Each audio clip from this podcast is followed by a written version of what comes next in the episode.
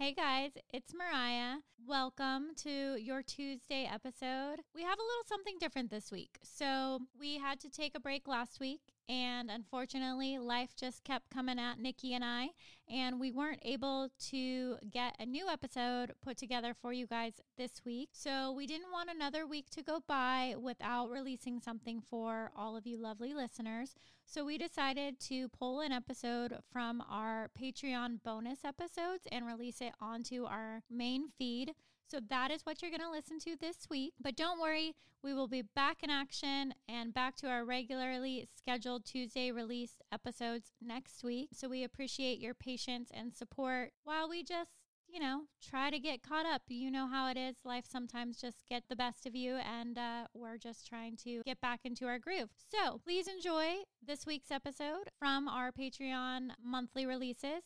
And if you enjoy the episode, head on over to Patreon and join us. You get access to episodes like this one every single month. You get early release on episodes, on the weekly episodes. You can also join our book club, which is a lot of fun. We meet monthly to discuss books that are picked out and selected for the group. It's a blast. And we also have exclusive candles and bookmarks and all sorts of fun little goodies for our Patreons. So if you feel inclined to join us, we would love to have you. Uh, it's Patreon, Body to Burial. And thank you again for your understanding. And we will see you next week with a new episode. But in the meantime, please enjoy this week's episode. This episode may contain content of a graphic nature. Listener discretion is advised. Hi, everybody, and welcome back. I'm Niki. And I'm Mariya. Thanks for joining us on another episode of Body to Burial. Good afternoon. This is Sam. Hey, Sam. It's Mariya. Hello. Good afternoon. Hi. How are you? Marvelous. Simply marvelous. Yes, it's such a good day today. Niki, this is Sam. Sam, this is Niki. Hi, Niki. Hi. Thank you for taking the time this afternoon to speak with us. We're really excited. I honestly can't wait to jump in and learn more about you and what you do. An easy way to start for us is how would you describe what you do in a sentence, maybe two? As an emergency management psychologist, I tend to focus on the mental health aspects of crisis and disaster whether that be individual crisis such as a suicide or if more of a community level event such as a tornado, mass shooting, those sorts of things. Okay. And so let's talk larger scale and then I am interested on the private scale. So I read over your resume that you sent me over, and one of the things that you had on here for incident response is 9 11 and that you were working with Fortune 500 companies. Essentially, when an incident like that happens, these companies reach out to you directly and you come and work in house. Like, what does the process look like? Well, with 9 11, I was a part of an employee assistance program response to Lower Manhattan. And so, what does that mean? Did you go on the ground in New York or do you work remotely? I was on the ground in New York. We um, got the request for service on 9 11 and started driving up on 9 12 and was there for about three to four weeks. I'm trying to like picture what happens when you get there. Are these one on one counseling sessions? Is it meetings with supervisors? What's the objective and who are you meeting with? During 9 11, we provided mostly groups uh, and some consultations to manager level and upper management. So most of our work was done in groups. If there were folks that were having particular difficulties, as many were, we could meet individually, but most of the air time was spent in groups just because there were so many folks that were requesting service due to the enormity of the event. If something happens, do they search that out on their own or was there just like response teams like at a hospital? How would they find you? Well, the, the companies, uh, as oh, part the of their insurance uh, company, Oh, um, okay. They would many times have subcontract with employee assistance program providers, of which I was one of the subcontractors. Yeah. So I guess for companies, Sam, correct me if I'm wrong, but uh, larger companies, usually part of their insurance policies or just operations, have a company that provides services like these in case something happens and then they offer it to their employees. Is that correct? Yes. These are typically, would you say they're therapy sessions? Are they workshops? Are they tools? What does the actual program look like? Many times in a response, such as 9 11, the response protocol would be to provide information about the event, how mm-hmm. it's being handled, and then also providing information about particular kinds of psychological stressors that may be incurred during this type of an event, the kinds of coping mechanisms that would also go along with those signs and symptoms. What are some examples of signs or symptoms that they may have experienced? So, in any kind of crisis event, we can talk about basically five categories of reactions. The first category has to do with physical reactions. You can think of that in terms of medical reactions, mm-hmm. things as increased heart rate, increased respiratory rate, um, increased blood pressure, sweaty palms, those sorts of things. Now, those are normal and expected kinds of reactions that are physical in nature to a traumatic event. However, there are some abnormal responses to crisis as well. And some of those would be reactions that would need to be referred to a higher level of care immediately. So, such things as unusual headaches, chest pain, difficulty breathing, bleeding, those sorts of things would need to be immediately. So, a second category of reactions has to do with cognitive reactions or our, our ability to think. So, problems concentrating, problems attending, problems remembering things, problem sequencing. Those are all higher cortical functions that happen in our prefrontal cortex. And because of the physiological response in our bodies to stress, adrenaline, cortisol, the cascading neurochemicals and hormones, it's the prefrontal cortex that is impacted the first and the most. And that's where our executive functions lie.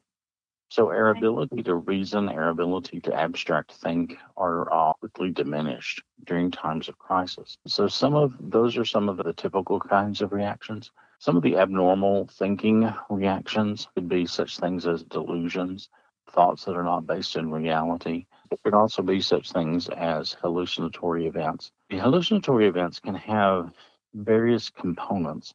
Um, it could be auditory in nature, it could be tactile in nature, it could be visual in nature. The, visual and the auditory hallucinations are the ones that are the most common.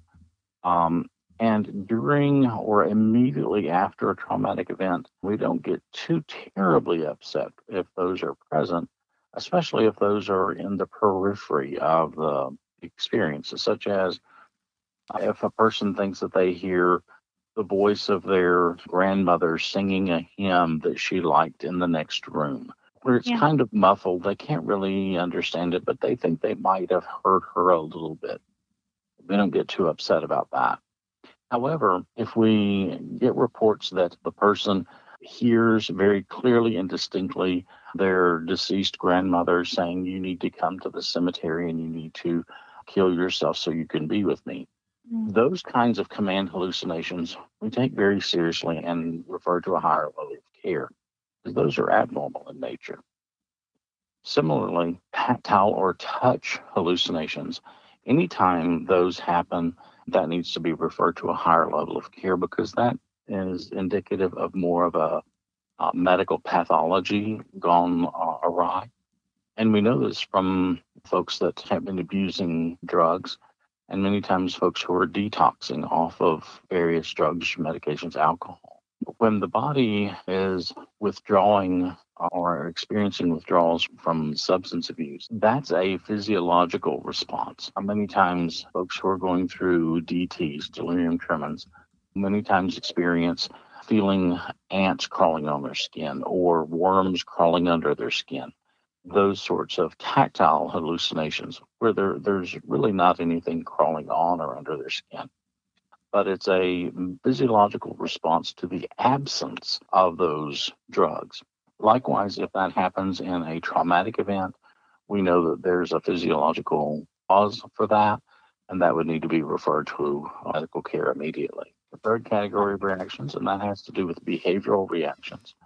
Uh, behavioral reactions can be anything from changes in eating habits, sleeping habits, interpersonal relationship style, that sort of thing. So, some folks during traumatic events, they're going to need to take a nap uh, during the event response, while other folks, they're going to be wired for the next three or four days and they may not be able to sleep at all. While other folks, they may need to have snacks during the event response. While other folks, they may not be able to eat for the next three or four days. The mere sight or smell of food, and they may get nauseated. Likewise, there can be changes in interpersonal relationship styles. If a person is traditionally gregarious and outgoing and the life of the party, uh, if there's a sudden change in that status, such as they become quiet and withdrawn, again, a change in behavior, then that would be of concern. Likewise, if someone was normally quiet and reserved and then became gregarious and outgoing, again, a change in behavior, a change in how we typically experience folks. And that also incorporates a lot of the social interactions as well. Those are some of the normal behavioral reactions, some of the abnormal behavioral reactions, such things as violence towards self, towards others, towards animals, toward inanimate objects, such as walls, those sorts of things. That would need to be referred to a higher level of care.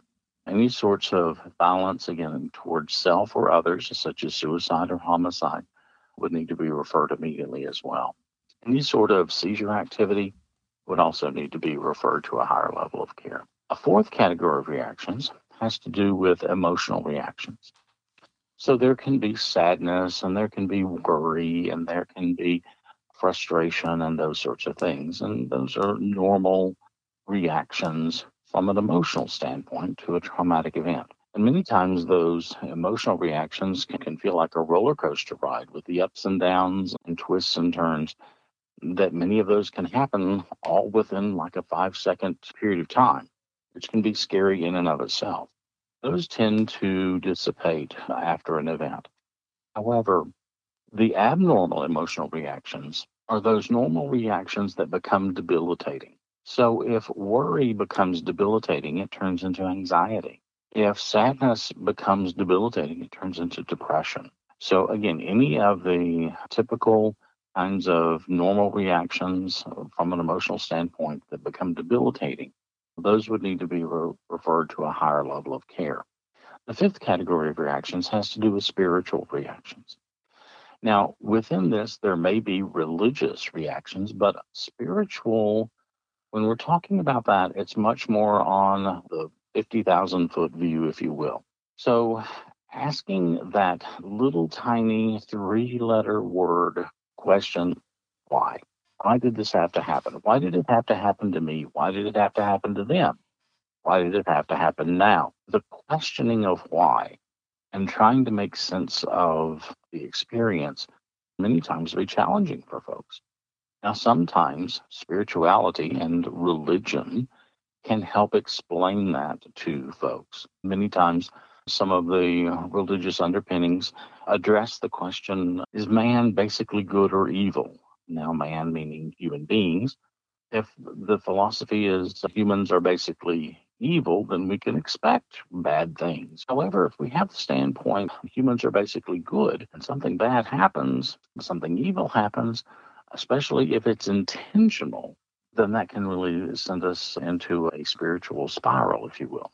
And we've experienced a number of those sorts of things within the past years. Here of late, the active shooter situations, all mm-hmm. human trafficking kinds of situations, where it's intentional acts perpetrated on humans by other humans, that really tends to send people into a spiritual tailspin. As opposed to if things were to happen, if you will, naturally, such as through nature, such as a hurricane fires, an earthquake. We can accept or wrap our heads around that because weather simply happens. Weather has physics behind it, and we can kind of understand things through science. But when an event occurs that is human caused, whether that be accidental or intentional, but especially if it's intentional, that can really send people into a spiritual tailspin.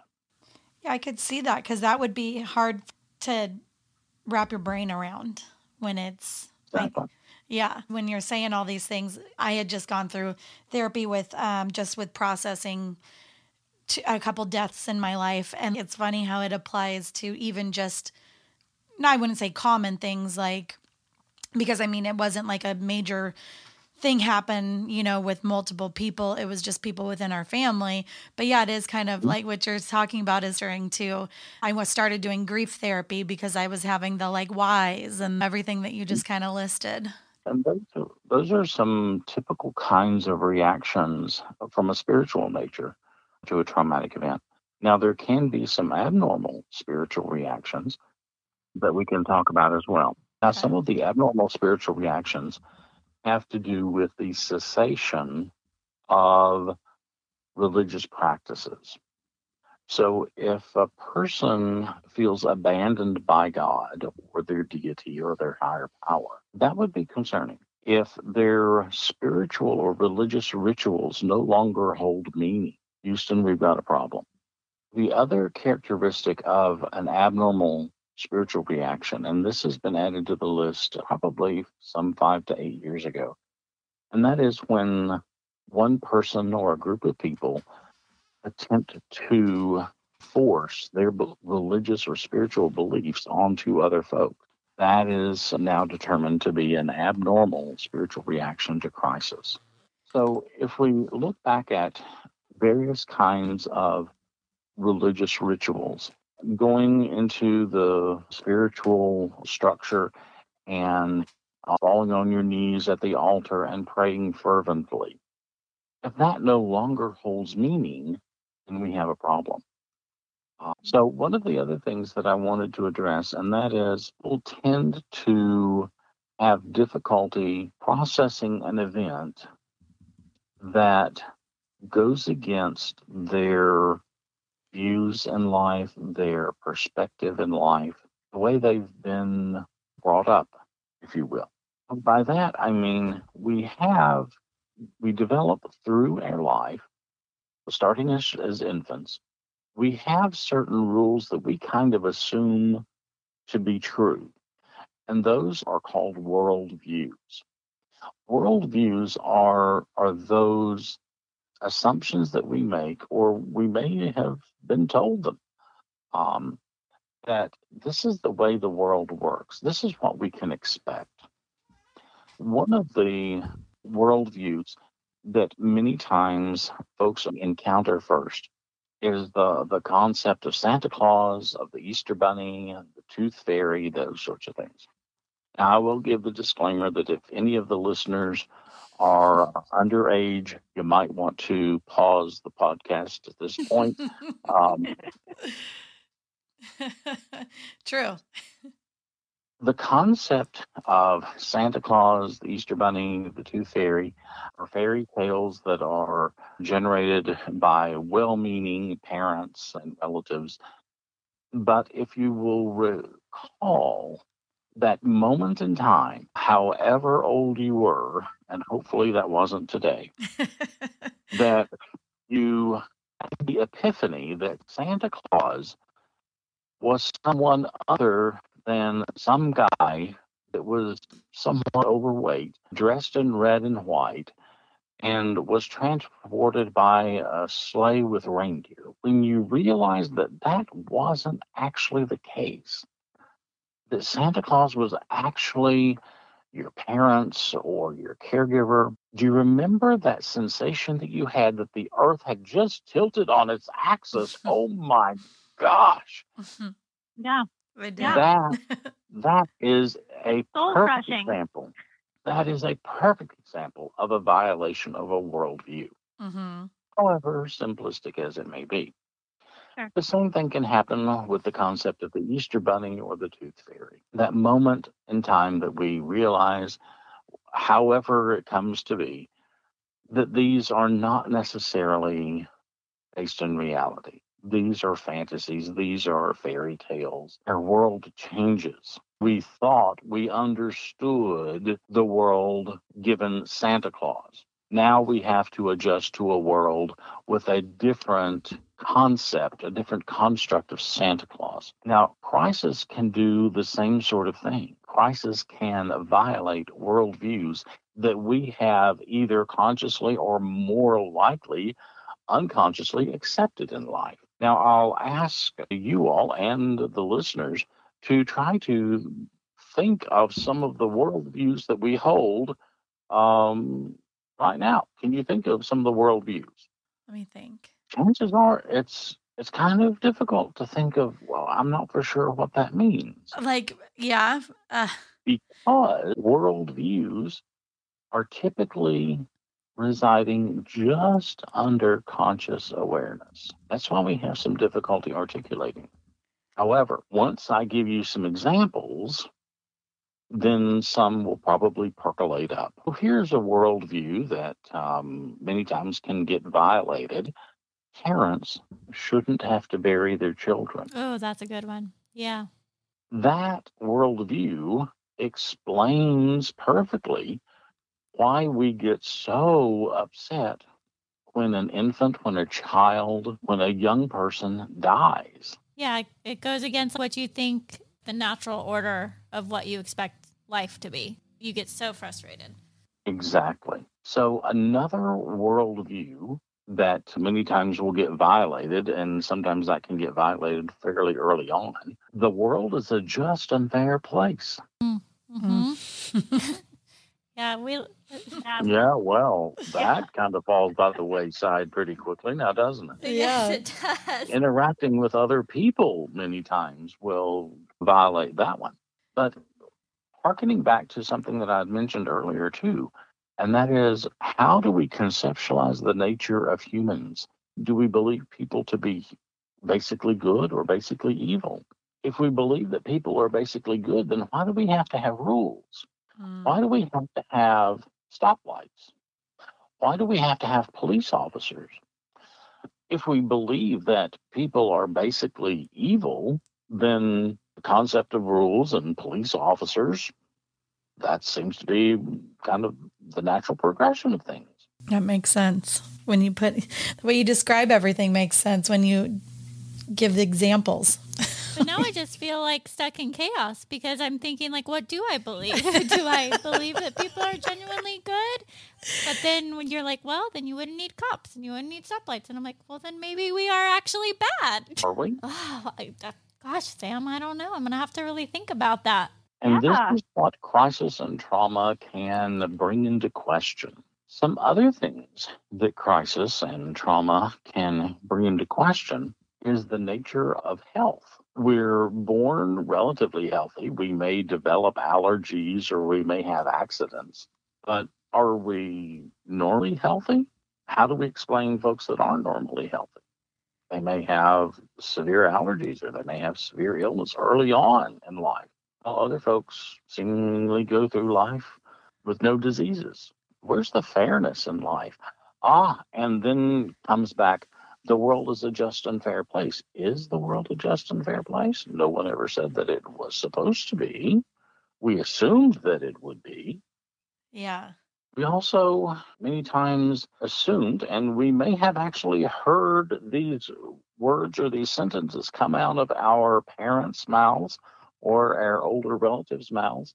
Be sure to get a good education so you can get a good paying job. Yep. So, does it equate that if you get a higher level of education, that you're going to get a higher paying job? No, That's why you're taught, but that's not how it works usually. that's not the reality of things. Yeah. Mhm. I know some folks that I went to elementary school with that they did not go to college. They went to trade school, they went to vocational school, and they did get more trade education. And they're making lots more money than I'm making right now Yeah. because they're working on Lamborghinis and all sorts of foreign cars. Yep. So the fallacy of okay, if you get a good education, then you're going to get a good job and you're going to have plenty of money. Again, it's these violations of our worldview that when they happen, it causes us to scratch our head and many times will send us into a psychological tailspin, questioning life, questioning what really is life. How am I supposed to navigate this place called Earth that I thought I understood? And crisis and disaster can bring that into question. Again, whether that's large scale disaster or whether that's interpersonal kinds of crisis, such as child abuse, elder abuse, neglect or mistreatment, rape, forgery, being robbed, any of those sorts of things can have the potential of violating a worldview. Now, not every crisis is going to violate a worldview because some folks believe that human beings are basically evil. And when something evil happens, it, they just kind of chalk it up to, see, told you so. And they're able to, to continue on in life. While other folks, they get all wrapped around an axle about it. So when the president of Russia does these horrific things to folks in Ukraine, people get all wrapped around the axle. I think that's me you're talking about because I, yeah, And I, me too. There's also some degree of uncertainty that we're willing to accept and some that we're not. yeah, then comes the more complicating factor of the degree to which this violates a worldview. It's not an all or nothing kind of thing. It's not a it, the worldview is violated or it's not.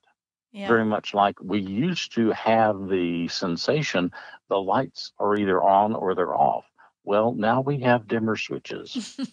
yeah, yeah. And you know what? We have dimmer switches in our ability to cope as well. Do you find that a lot more people are more like how I am, where you want to think everybody's good, and then it's hard when someone shows you that they're not good to come to terms with that? Or do you feel like more people are pessimistic, or it's just half and half? Yes. um, some folks uh, who whose worldview gets violated when people act ugly.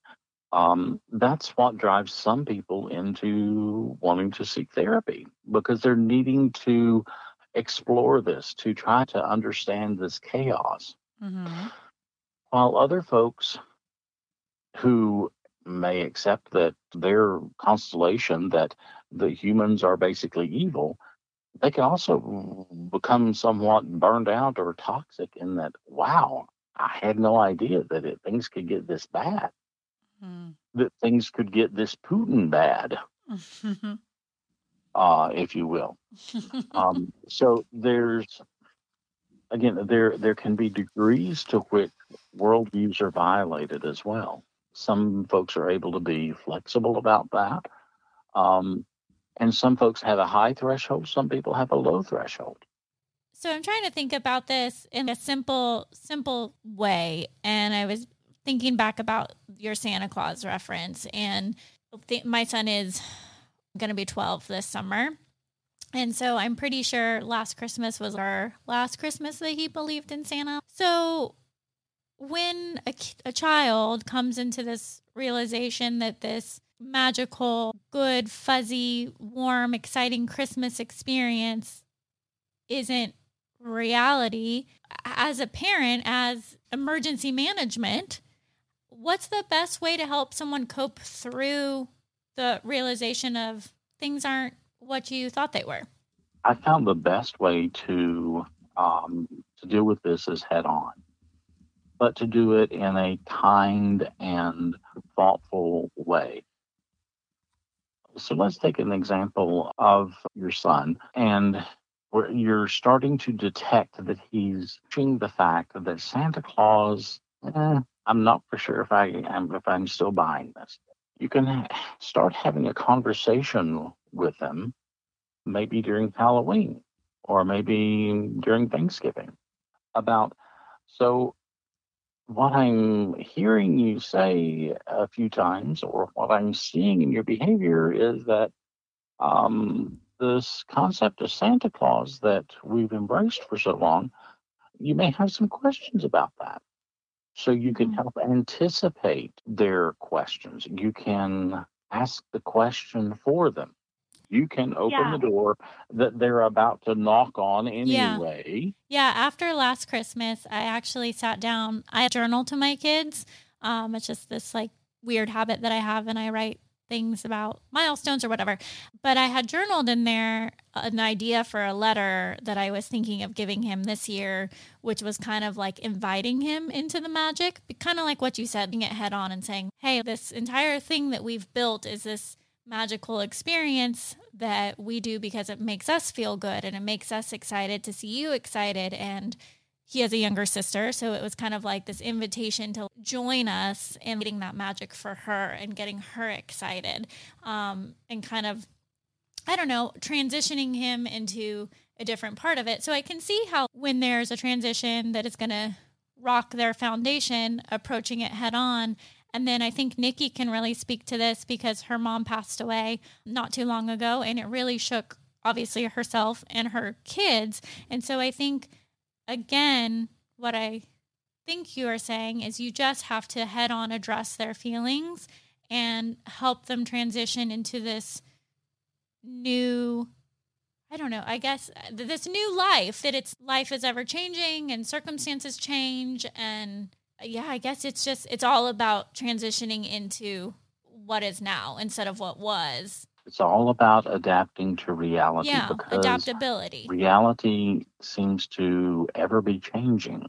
And here recently, our realities seem to be changing very, very quickly, whether that be political issues, whether that be economic issues, whether that be medical issues, pandemic issues, vaccine issues, how we treat people that live in the next country to us that may only be two miles away.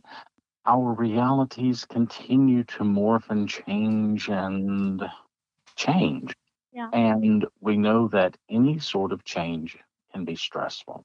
And it is our task in life to continue to adapt to our reality by developing appropriate coping mechanisms.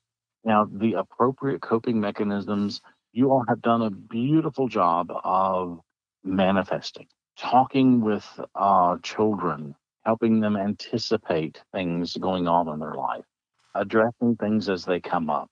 Those are all healthy ways of dealing with reality. And as reality changes, as reality, if you will, develops naturally across the developmental spectrum as we age, that's going to be important to do. Now, some folks, they resist adapting, they resist changing, uh, very much like Sheldon does on The Big Bang Theory. yeah. Some of us are Sheldon, um, that we we stomp our feet and we say, "No, I'm not going to accept this new change. Uh, I'm just not going to do it." However, some folks go so far as to say, you know, uh, I'm going to stick my fingers in my ears and I'm going to go blah, blah, blah, blah, blah. I'm not going to listen to this. I'm not going to consider this.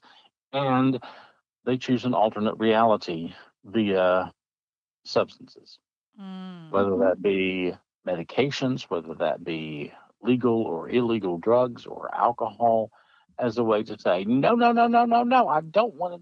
No, I don't want to deal with this. I don't want it to be that way.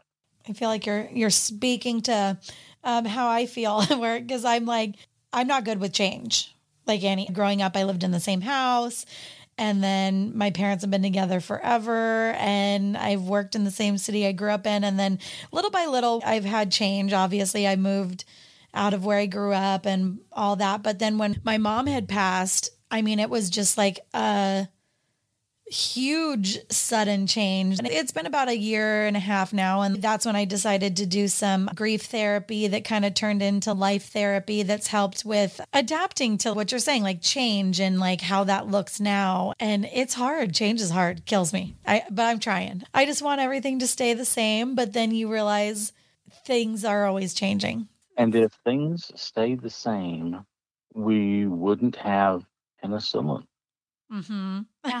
If Yeah. things stayed the same, we wouldn't have paramedics that could provide life saving medical care on scene.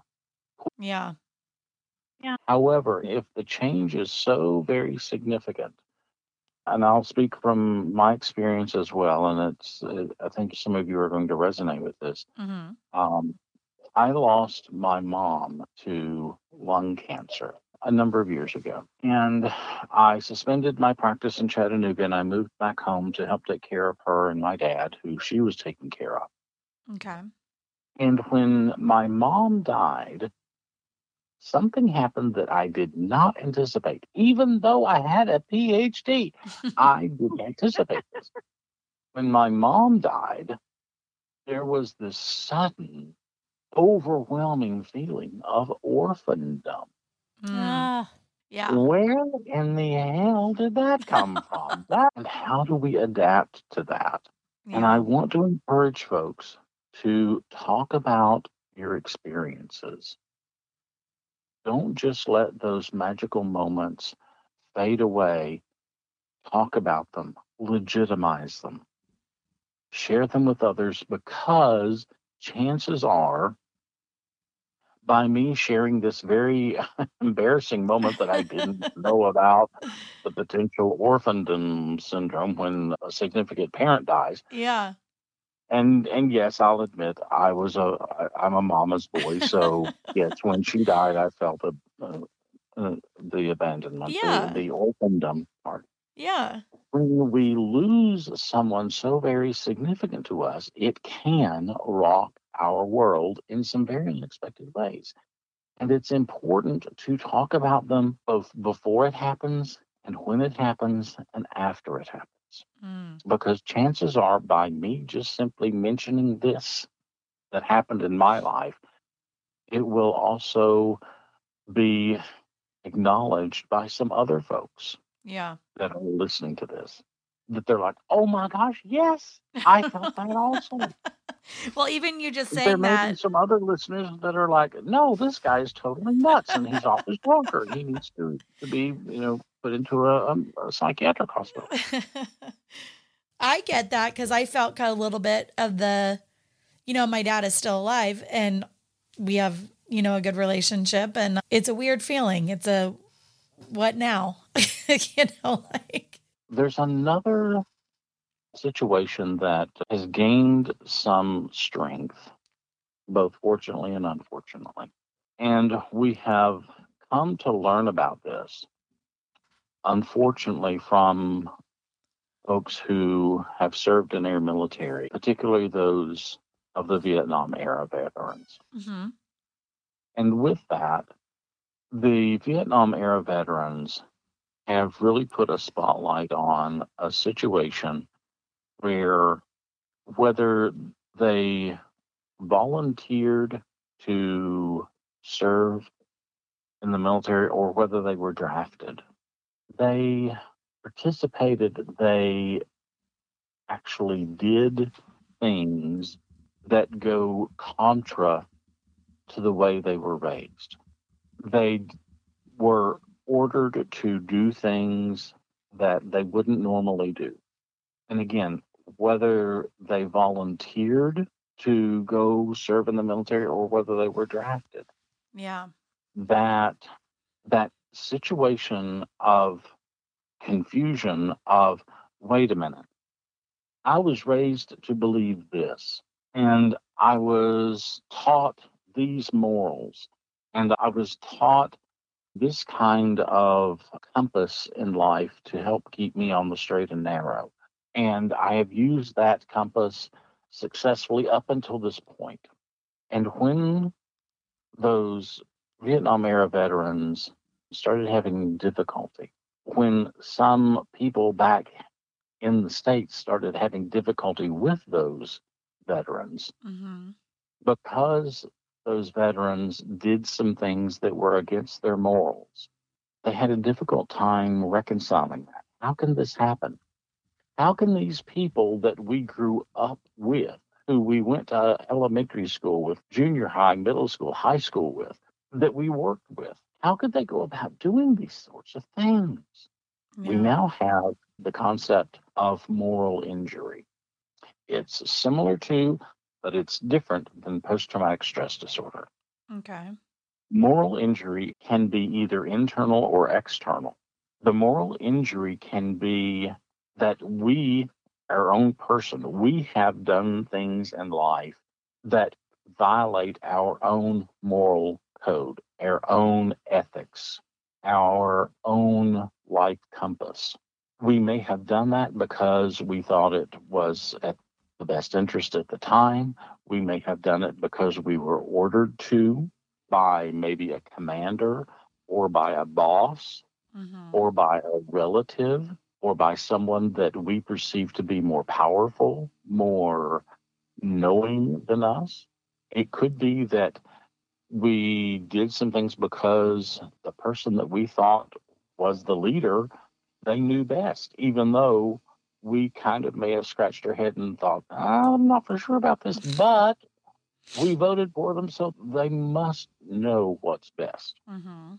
there can also be an external moral injury when other people we affiliate with that we know of when they violate a moral code that we thought that we assumed that they espoused to as well because they live next door to us because we went to kindergarten with them because we went to elementary school with them because we went to sunday school with them because we went to the same civic club, because we went to church with them, because we went to the same ballot box with them, we can have moral injury when other folks violate those rules that many times are unwritten. Related to that can be the concept of moral abandonment. Here we may see ourselves as abandoning our own morals or other folks are abandoning their morals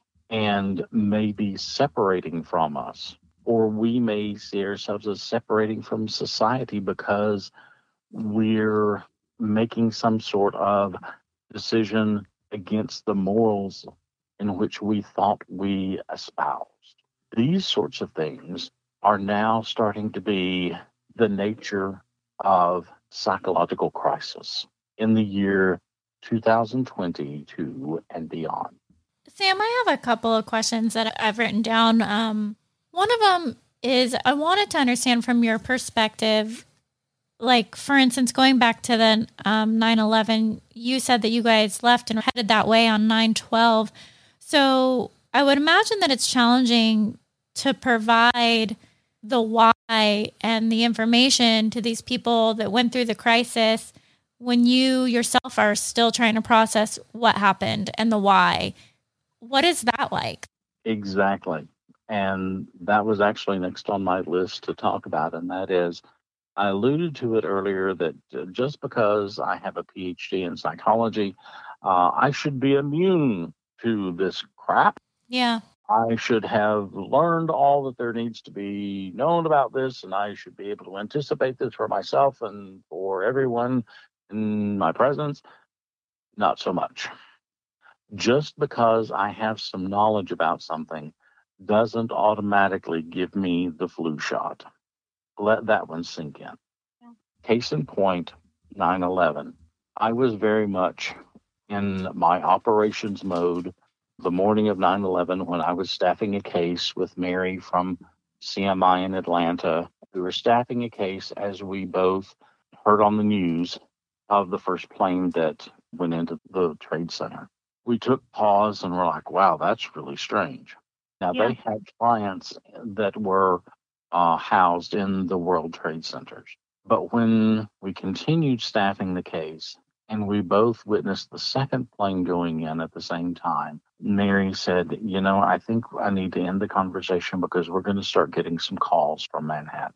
And we ended that call, and I was on even a higher alert phase because of what was starting to transpire. So from that day forward, for the next month, I was in operations mode of providing care to folks that were acutely impacted by the events of 9 11.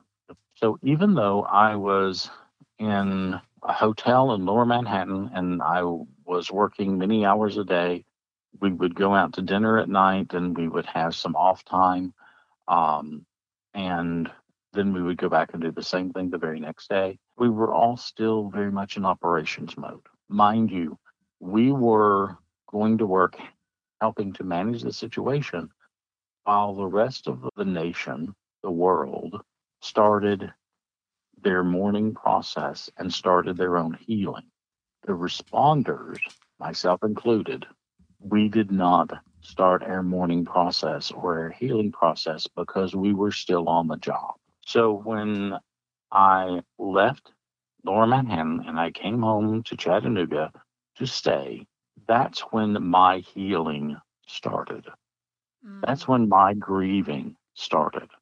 So much so that for a number of days, I couldn't even put together a comprehensible sentence. That just has to be so hard. So hard. So there can be a delayed response to critical incident stress. But I also want folks to know that we may delay our response to it, but we will have a response to it. It always catches up with you, right? Whether conscious or not.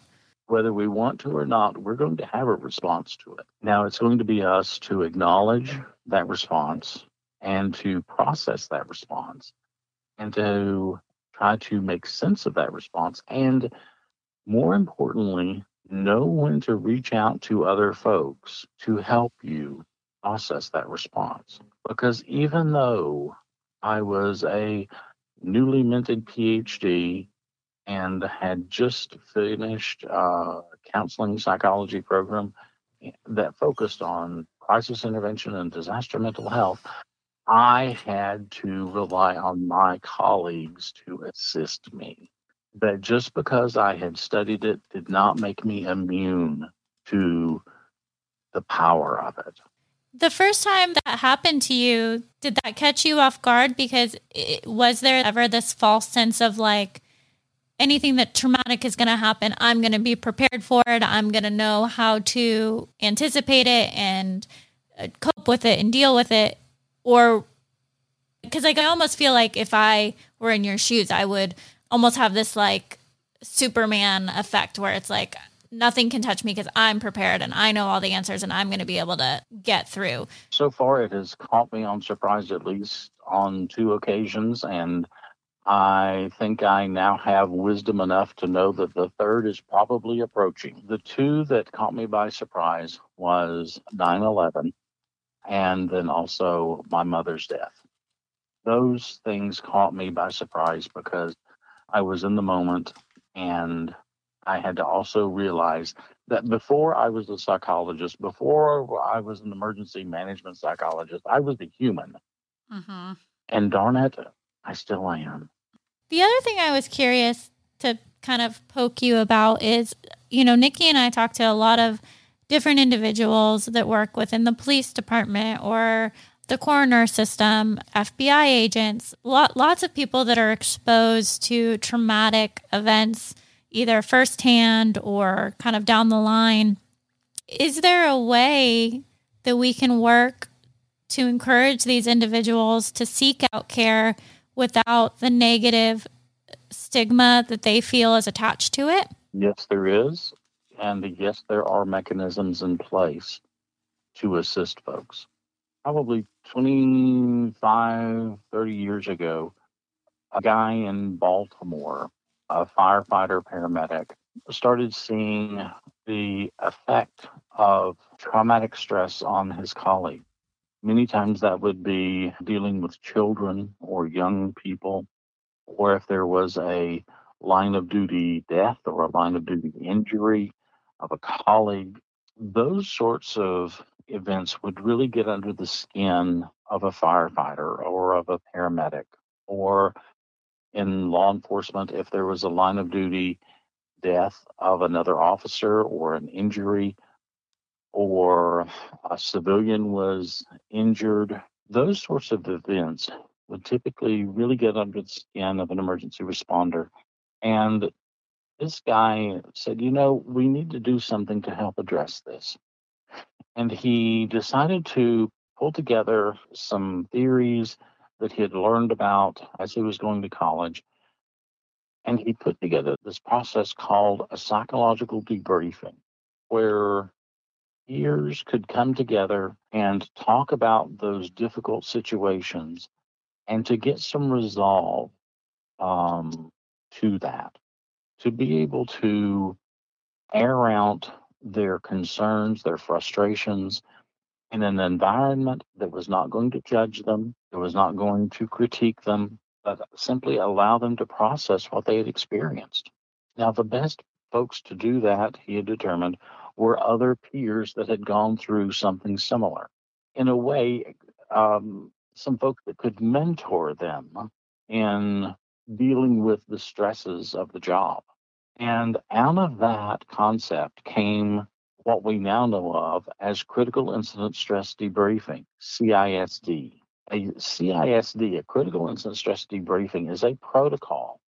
It is a meeting where folks get together and they talk about a traumatizing event. And the intent is to ventilate uh, their reactions to that event, which may be physical in nature, which may be cognitive in nature, which may be, be behavioral in nature, could be emotional in nature, could be even spiritual in nature. And did you detect that I just talked about those five categories of reactions again? Yep. Yeah, You it's did. coming back, isn't it? Mm-hmm. They're able to address the various aspects of that event and how it impacted them. And they're able to discern out which of those are normal reactions and which ones of those are abnormal reactions so that the folks who are having abnormal reactions can seek help from a higher level of care. That's wonderful. That's great. Well, we could keep you all day because this is fascinating, but we want to be mindful of your time. I appreciate your job and what you're doing. I really respect it. So keep it up. It's, Yeah. It's, it's incredible. Awesome. Well, thank you very much. I plan on continuing to do this craziness um, as long as I possibly can.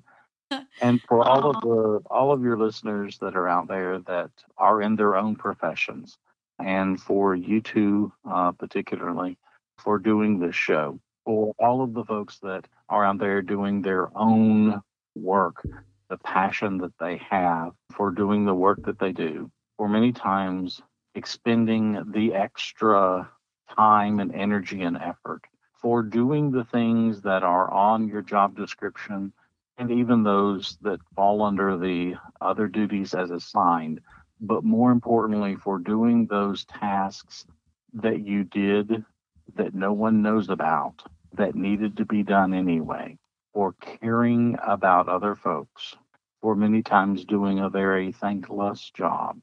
I want to say thank you. Thank you for doing what you do. Thank you for caring enough to do what you do. And thank you for being you. Thank you so much for listening and supporting us. We do encourage you to follow us at Instagram at Body to Burial, hit us up on Twitter at Body to Burial, and you guessed it, you can send us an email to hello at bodytoburial.com. If you have any guest suggestions, just let us know. Please hit the subscribe button or follow button on whatever app you are listening to. Thanks so much, guys. See you next time. What if I told you that you can support your blood pressure and healthy CoQ10 levels with two chews a day? The new SuperBeets Heart Chews Advanced is now supercharged with CoQ10. That's like getting CoQ10 for free. Our powerful blend of beetroot, grapeseed extract, and CoQ10 supports your cardiovascular health. Visit radiobeats.com and find out how you can get a free 30 day supply on bundles and save 15% with the promo code DEAL.